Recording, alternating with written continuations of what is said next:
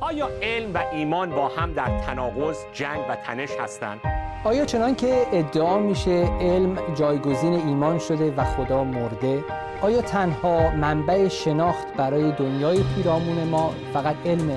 آیا میشه در قرن 21 زندگی کرد به عنوان یک ایماندار به خدا به عنوان یک مسیحی و پیشرفت ها و کشفیات علمی رو تو زندگی جدی گرفت؟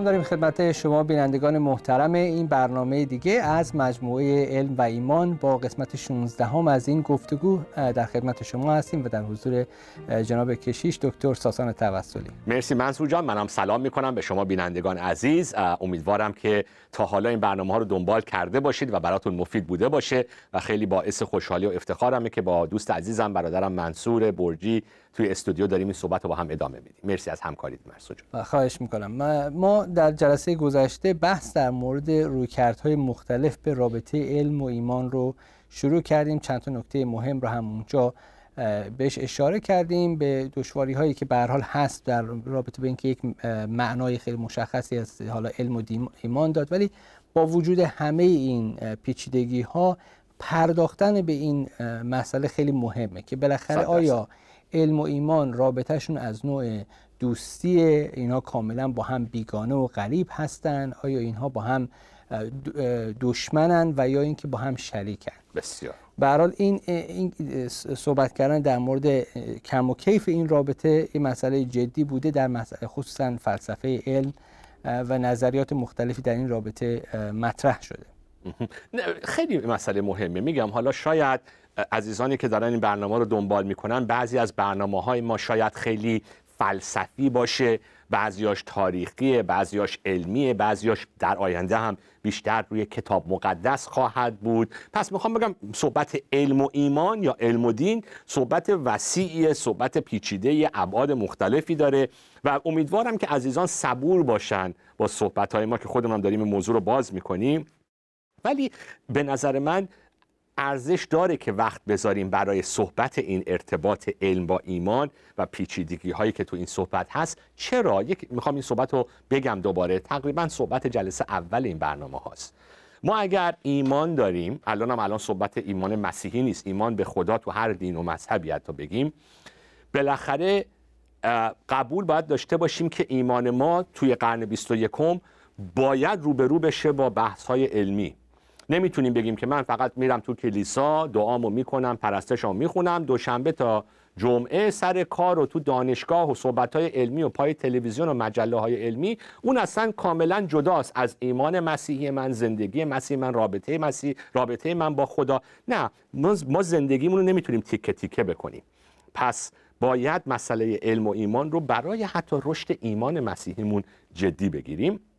این گونه شناسی یا تایپولوژی که من می‌خوام حالا منصور جان شما معرفی بکنی به بینندگان قبل از اینکه وارد خود این باز کردن این برخوردهای مختلف علم و ایمان یا علم و دین بشیم می‌خوام یه اشاره خیلی سریع بکنم دوباره به مقدمه کتاب این باربر که بارها بهش اشاره کردیم When Science Meets Religion وقتی که علم روبرو میشه با دین. و به نظرم همون اولین پاراگراف مقدمش خیلی واسم جالب بود. این باربر یکی از معتبرترین به نامترین نویسنده های رابطه علم و دین هست که یک کتاب فارسیش هم ما بارها توی توی این برنامه ها بهش اشاره کردیم. ولی تو مقدمش خیلی قشنگ میگه. میگه که اولین باری که دین با علم روبرو شد توی قرون جدید تا قرن 17 هم بود.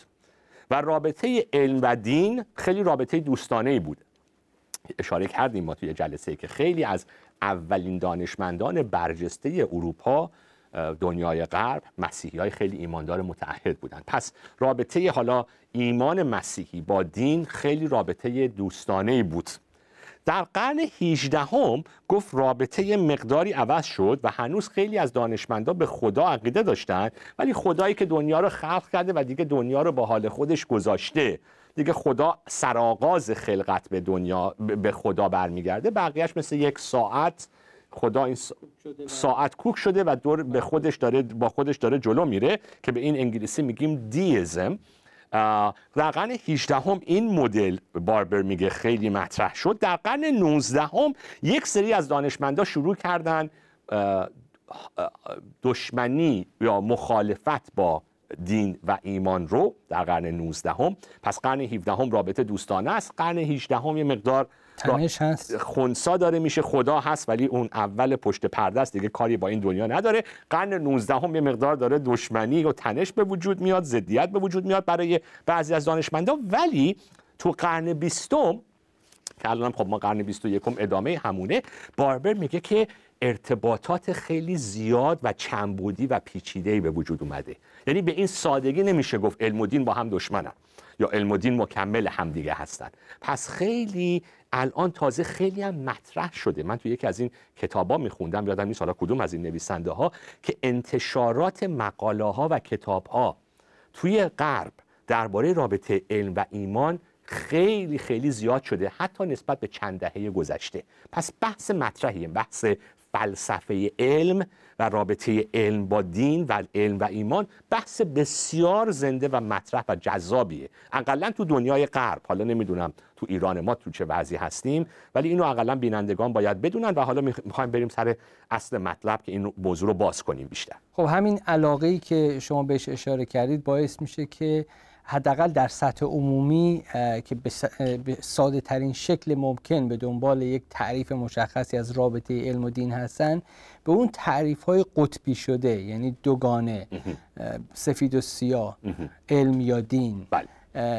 نزدیکتر بشن. برای همین خیلی خریدار بیشتری دارن چه این نظریاتی. وقتی که پیچیدگی در اینکه اشکال مختلف اینها پیش میاد اینها انگار به یه مقداری ابزارهای مختلف برای تشخیص اینکه حالا چه روی کردی کجا درسته نیاز داره که زیاد طرفدار نداره. برای همین در سطح رسانه ها که از این قطبی بودن لذت می‌برن و حتی تاریخ نگاران هم اشاره می‌کنن که به این قطبی بودن نیاز دارند.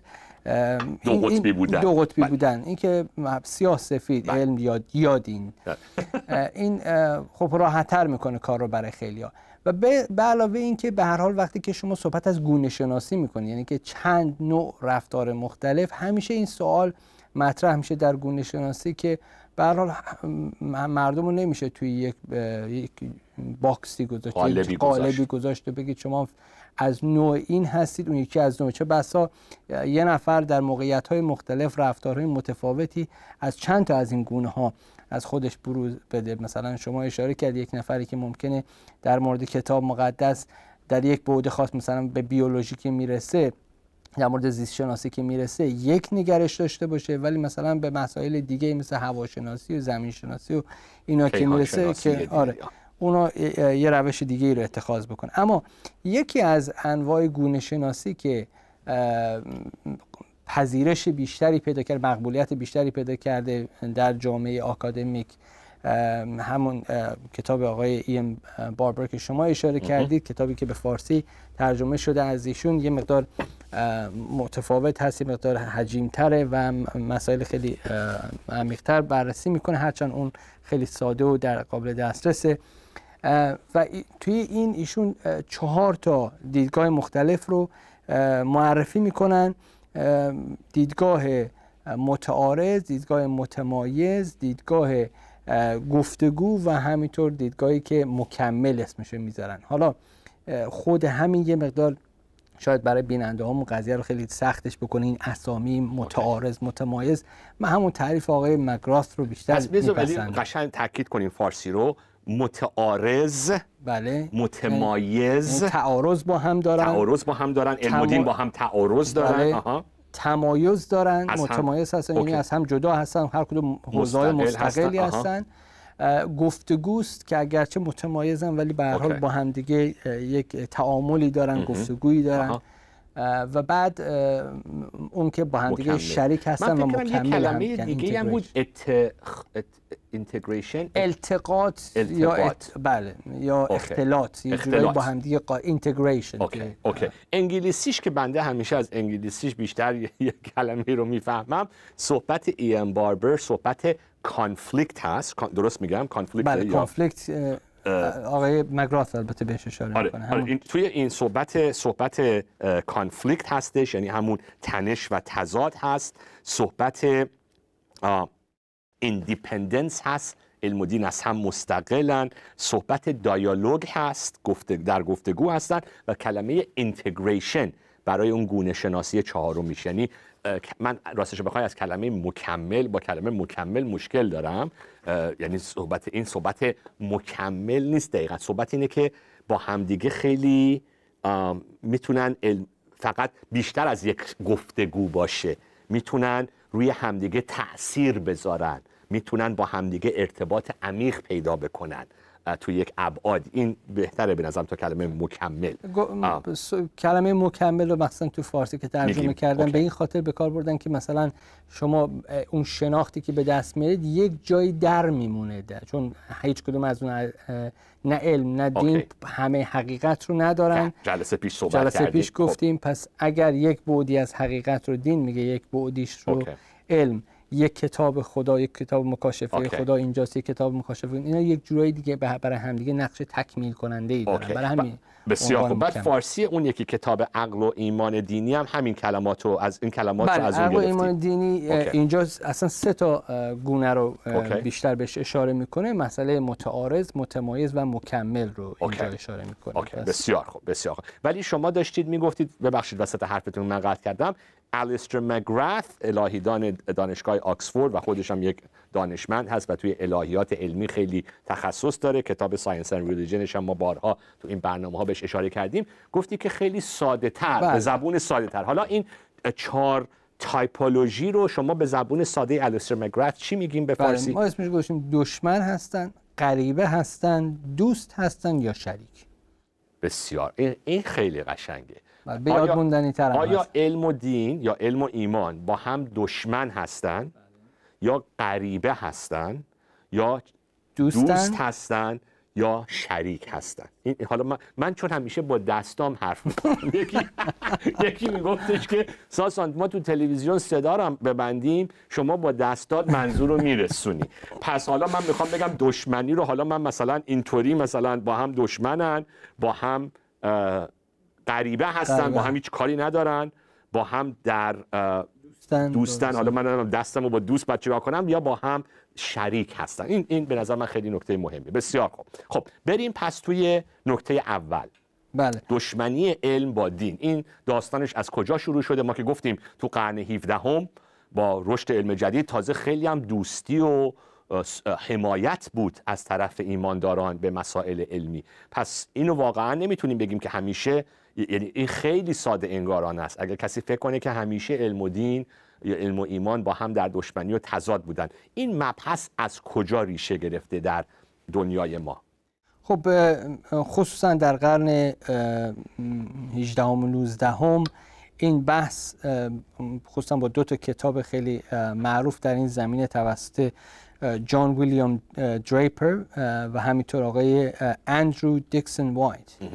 که در مورد تاریخچه منازعه بین علم و دین نوشتن این این دیدگاه دو قطبی رو اینها رو در حالت تضاد و تنش با هم نشون دادن رو که خیلی این نوشته هاشون پرطرفدار شد در یک دوره محبوب شد. محبوب شد این این بحث رو در واقع اونا خیلی رایج کردن بله. ببین این دو تا نویسنده هر دو مال اواخر قرن 19 هم هستن بله. خب و اسم کتاب دریپر هست History of the Conflict Between Religion and Science 1874 نوشته شده خیلی خوب پس تاریخ تنش یا ضدیت بین دین و علم و کتاب وایت A History of the Warfare of Science with Theology in Christendom تاریخ جنگ علم با الهیات در دنیای مسیحی اونم حدود 22 سال بعد از آره. پس صحبت نویسنده های قرن 19 هم هست که حالا که اونا دیگه خیلی این موضوع رو چیز کردن برجسته کردن. یعنی و یه طوری این کتاب رو نوشتن که انگار همیشه علم و دین با هم در جنگ و تضاد بودن. این این مبحث توی دنیای غرب با این دو نویسنده خیلی جا افتاد و حالا ایم باربر حالا اینو باز خواهیم کرد ولی میگه که ایم باربر اینو می نویسه میگه تاریخدان ها امروز نقد می‌کنن این کتاب رو که این افراد خیلی چیز بود سلکتیو بودن. خیلی گزینشی عمل می‌کردن. خیلی آره فقط یک داستانهایی رو انتخاب می‌کردن و یه طوری تفسیر می‌کردن اون داستان رو که به نفع دیدگاه خودشون باشه و مثلا مثلا می‌خوام ملموس صحبت کنیم. ما توی چند جلسه پیش وقتی صحبت گالیله رو می‌کردیم گفتیم بابا خود گالیله یک ایماندار به ایمان مسیحی بود و خیلی هم متعهد بود به حقانیت کتاب مقدس. دعوای گالیله به این سادگی نمیشه تجزیه تحلیل کرد دعوای علم با کلیسا بلکه دعوا سر تفسیر کتاب مقدس بود. پس می‌خوام بگم که این نویسنده ها کتاباشون خیلی نقد شده که خیلی یک کلمه داریم با بایس نوشتن با به فارسی چی قصد و قرض با قصد و قرض با خیلی با قصد و قرض ضدیت با کلیسا بله. و دین این کتاب ها نوشته شده واقعا کتاب های معتبر اکادمیک و تاریخی یعنی نبودن این کتاب ها. اون علمان های مختلف رو دارید شما اونجا گفتیم در مورد مثلا گالیله بحث سیاسی بود بحث بله. اختلافات اکادمیکش با یه سری دیگه از دانشمندا سر تئوریای دیگهش بله. هم بود. بله. مسائل مختلف اجتماعی بله. سیاسی اینها دست به دست هم دادن و خصوصیات شخصیتی خودش. همه اینها رو کنار هم بچینید اگه شما گزینشی عمل بکنید و فقط به بخش هایی از این منازعه اشاره بکنید و بعد از ازش یک نتیجه گیری می‌تونید بکنید که بتونه معید پیشفرض های خودتون باشه. خب می‌تونید از تاریخ هر نوع برداشتی رو داشته باشید. ولی خب مشکل فقط مشکل این تنازع یا دشمنی رو فقط نویسنده های غیر ناخدا باور نبودن نه کسانی که بله، بله. یه سری از دینداران هم به این آتش آتش افروزی کردن هیزم ریختن در این آتش و اونها هم سعی کردن یه جورایی علم رو دشمن دیانت خدا باوری نشون بدن. آره. قبل از اینکه وارد این بشیم پس بذار اینطوری می‌خوایم بگیم که آره من من نمی‌خوام حرفان باعث سوء تفاهم بشه. این ضدیت این این تفسیری که از علم و دین میشه فقط در چارچوب دشمنی و ضدیت با همدیگه درستی که توی دنیای غرب با این دو نویسنده در قرن 19 هم خیلی محبوب شد ولی تصویریه که برای خیلی یا تصویر چیزی هستش. محبوبی هست قابل قبولی هست. از جمله دنیای امروز و دانشمندانی هستند حالا اکثر این نویسنده ها اشاره می‌کنن به اشخاصی مثل ریچارد داکینز بیولوژیست مشهور دانشگاه آکسفورد که انقدر بر ضد اصلا ایمان هست که حتی میگه ایمان مثل ویروس سمال پاکس گفتیم آبله میشه بله آبله. مثل ایمان و عقیده به خدا مثل ویروس آبله است میگه یکی از بزرگترین فجایع بشریت در مقایسه با آبله یعنی آره. آبله هم از اون وضعش بهتره آره یعنی می‌خوام بگم که و این صحبتی که یک افرادی با یک خصومتی با یک دشمنی یه شخص دیگه که حالا هم مگرات ازش اسم می‌بره هم ایان باربر اتکینز هست شیمیدان دانشگاه کمبریج. من خودم اتکینز رو دیدم. توی debate ی داشت با ویلیام کرگ در دانشگاه جورجیا در آتلانتا سالها پیش. اتکینز شیمیدانی بعد بعد این مکتبی که بهش میگیم New Atheism آتئیست های جدید میگیم. نو نو نو آتئیست. پس نه فقط یک صحبت یک دو نفر نیست. خیلی نویسنده ها الان سم هریس یه نویسنده دیگه است که من یکی از کتاباشو سالها پیش خوندم. پس یه سری نویسنده ها الان خیلی تو بازار کتاب های خیلی پرفروش دانشمندهای خیلی معتبری هستند ولی ماورای دانششون نظرهایی میدن در ضدیت با دین ایمان خدا و طوری مطرح می‌کنن که علم ثابت کرده خدا و دین و ایمان همه کشکه و خدا و دین و ایمان نه فقط کشکه بلکه بر ضرر انسان و رشد جامعه و تمدن و فرهنگه و اصلا باید علم ایمان و خدا و دین و مذهب رو نابود کنه. یعنی اصلا صحبت صحبت شمشیر رو کشیدن و ما توی چیز توی عربی که میگیم فی سبیل الله حالا فی سبیل العلم با جنگی اینم یکی از این جمله های مندرایی خود بنده بود. ببخشید. در راه علم با شمشیر شمشیر البته بحث و گفتگو نه شمشیر حالا کسی رو اقلا نمی‌کشن این بنده خدا ولی به جون دین و ایمان و کسانی که خدا باورن افتادن که آقا کسی اگر اعتقاد داره به این دین و مذهب اینو فقط به عنوان آدم خرافاتی اینا رد نمی‌کنن. این آدم اصلا وجودش عقایدش بر ضد بشریته و ما باید بجنگیم اصلا با ایمان مردم. این پس و بعد دیدگاه دیدگاه مادیگرایانه علمی scientific materialism دربارهش صحبت کردیم که صحبت علم دیگه اصلا نیست متد علمی. صحبت اصلا جهانبینی و فلسفیه که آقا ذات علم یعنی زدیت با ایمان. اینو می‌خواید نقل قولایی یا صحبتی داری که می‌خوای مطرح بکنی؟ نه الان ندارم. شما مطلبتون بفهم بعد من آره. پس می‌خواد بگه که میگم حالا من دارم از این باربر نگاه می‌کنم. مگرث نقل قولهایی داره و خیلی کتاب های دیگه که این زدیت که یک روزی علم تمام این داستان های علم همه چیز رو توضیح میده. و نیازی دیگه نه به ایمانه نه به مکاش... نه به خداست نه به این باورهاست نه به مکاشفه الهی هست. و و بعد میگم این باربر یه جمله که دفعه های پیشم ازش خوندیم توی این قسمت میگه که باور به خدا واقعا در تنش با علم نیست ولی در تنش با متافیزیک مادیگرایانه هست. یعنی این اشخاص مدافع متافیزیک و مادیگرایی هستند. صحبت فقط متد و روش فیزیک و شیمی و ریاضی و بیولوژی نیست. ولی پس این امروز بحث مطرحیه که توی جامعه ایرانی هم من حالا نمی‌دونم به احتمال زیاد یه همچین کتاب های سانسور میشن تو ایران. اجازه بله، چاپ خب... شاید نداشته باشن. ولی توی وبسایت ها و توی فیسبوک و توی اینترنت مطمئنا این بحث ها به زبون فارسی هم همه بله. جا پیدا میشه. برای این محبوبیت در سطح عامه داره. یعنی اینکه اگر اگرچه این صحبت نزاع و دشمنی الان از سکه افتاده و خیلی پیش دانشمندا و اهل علم مقبولیت زیادی نداره ولی خب در سطح عمومی هنوز خریدار داره و افرادی مثل ریچارد داکینز که اینجور شمشیر رو از رو بستن و پرچمدار مبارزه با دین شدن و به اسم علم.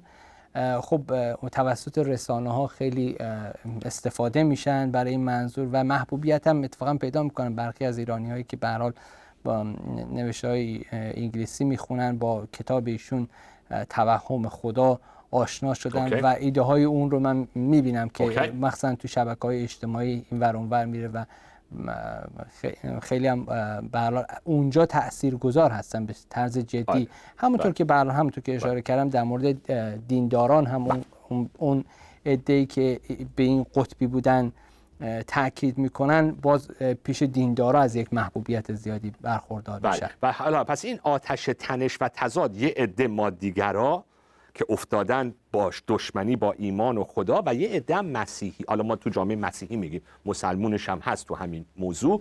یه سری تیپایی که می‌تونیم حالا نمی‌خوام حالا اینجا لقب بذاریم و ورچسب بذاریم ولی به طور کلی اگر بگیم خیلی در جامعه مسیحی بنیادگرا طوری کتاب ها نوشته میشه موعظه ها از پشت منبر میشه که علم یک متد انسانیه علم اصلا سر علم کرده بر ضد خدا و خیلی شک و تردید درباره علم و اینکه این علم افراد بی ایمانه و می‌خوان ایمان ما رو سس کنن و اینا همه خیلیش توش دروغه پس اینم رایجه در کلیساها درست میگم این بله صحبت بله. یعنی علم رو به عنوان یک ابزار جدید شیطان برای اینکه خدا رو از کرسی سلطنت پایین بیاره بله. حتی توصیف می‌کنن آره. که بله اینم خیلی حداقل تو جامعه دینداران تاثیرگذار بوده. حالا به خصوص به خصوص اینجا اینجا مگراث انگار نمی‌دونم حالا مثال مگراث هست یا نه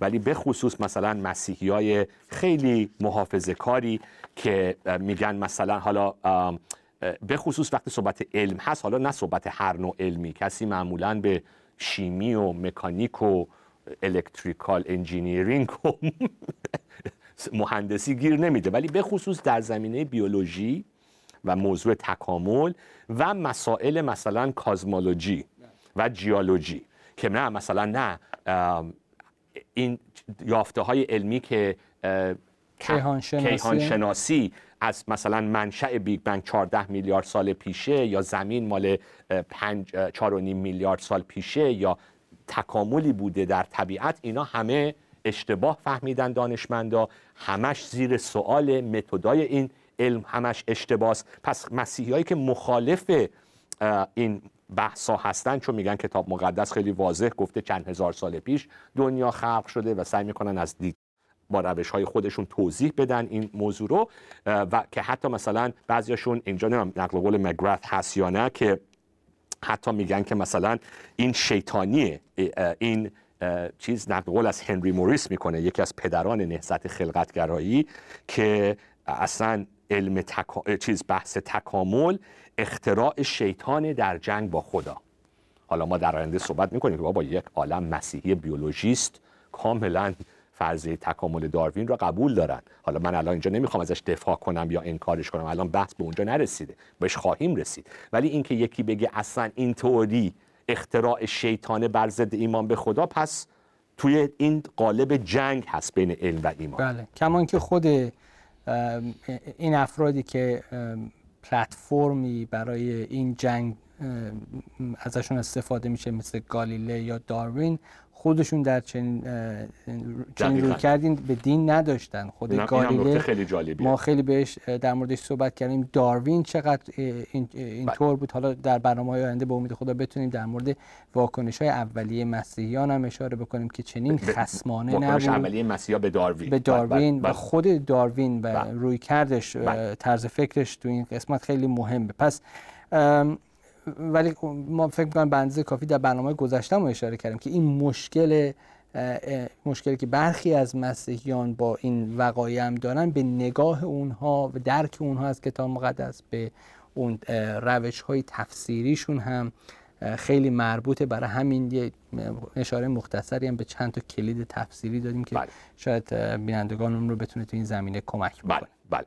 پس این این نکته اولمون بود که روی کرده دشمنی بین علم و ایمان هم بین دانشمندان مادیگرا که این خودش مادیگرای یک جهانبینی و فلسفه و متافیزیک علمی است و هم مسیحی های حالا بگیم بنیادگرا این پس یکی از برخوردهای علم و دین هست که نه فقط در مسیحیت در همه ادیان. وقتی میگیم مادیگرا برای اینکه اگر کسی برنامه گذشته رو ندیده براش روشن بشه اینکه اگر شما باور داشته باشید به اینکه هر چی که واقعیت هست همون ماده و انرژی است که و چیزی بیشتر از این و چیزی بیشتر از این هر چی هست بله. همینه. و چون اینها رو ما می‌تونیم واقعیت بشناسیم هر چی شناخت می‌تونیم داشته باشیم. معرفت از همین چیزا کسب میشه. بله. بنابراین دین جایگاهی در این شناخت نداره. بله. این پس دیگه وقتمون هم تموم شد بله وقت ما پایان پذیرفته است. برای این برنامه و امیدواریم که این بحث رو در مورد ارتباط بین علم و دین و علم و ایمان بتونیم در برنامه های بعدی هم ادامه بدیم و شما رو هم به همراه خودمون داشته باشیم. تا برنامه بعدی و هفته آینده شما رو به خدا میسپاریم. خدا نگهدارتون.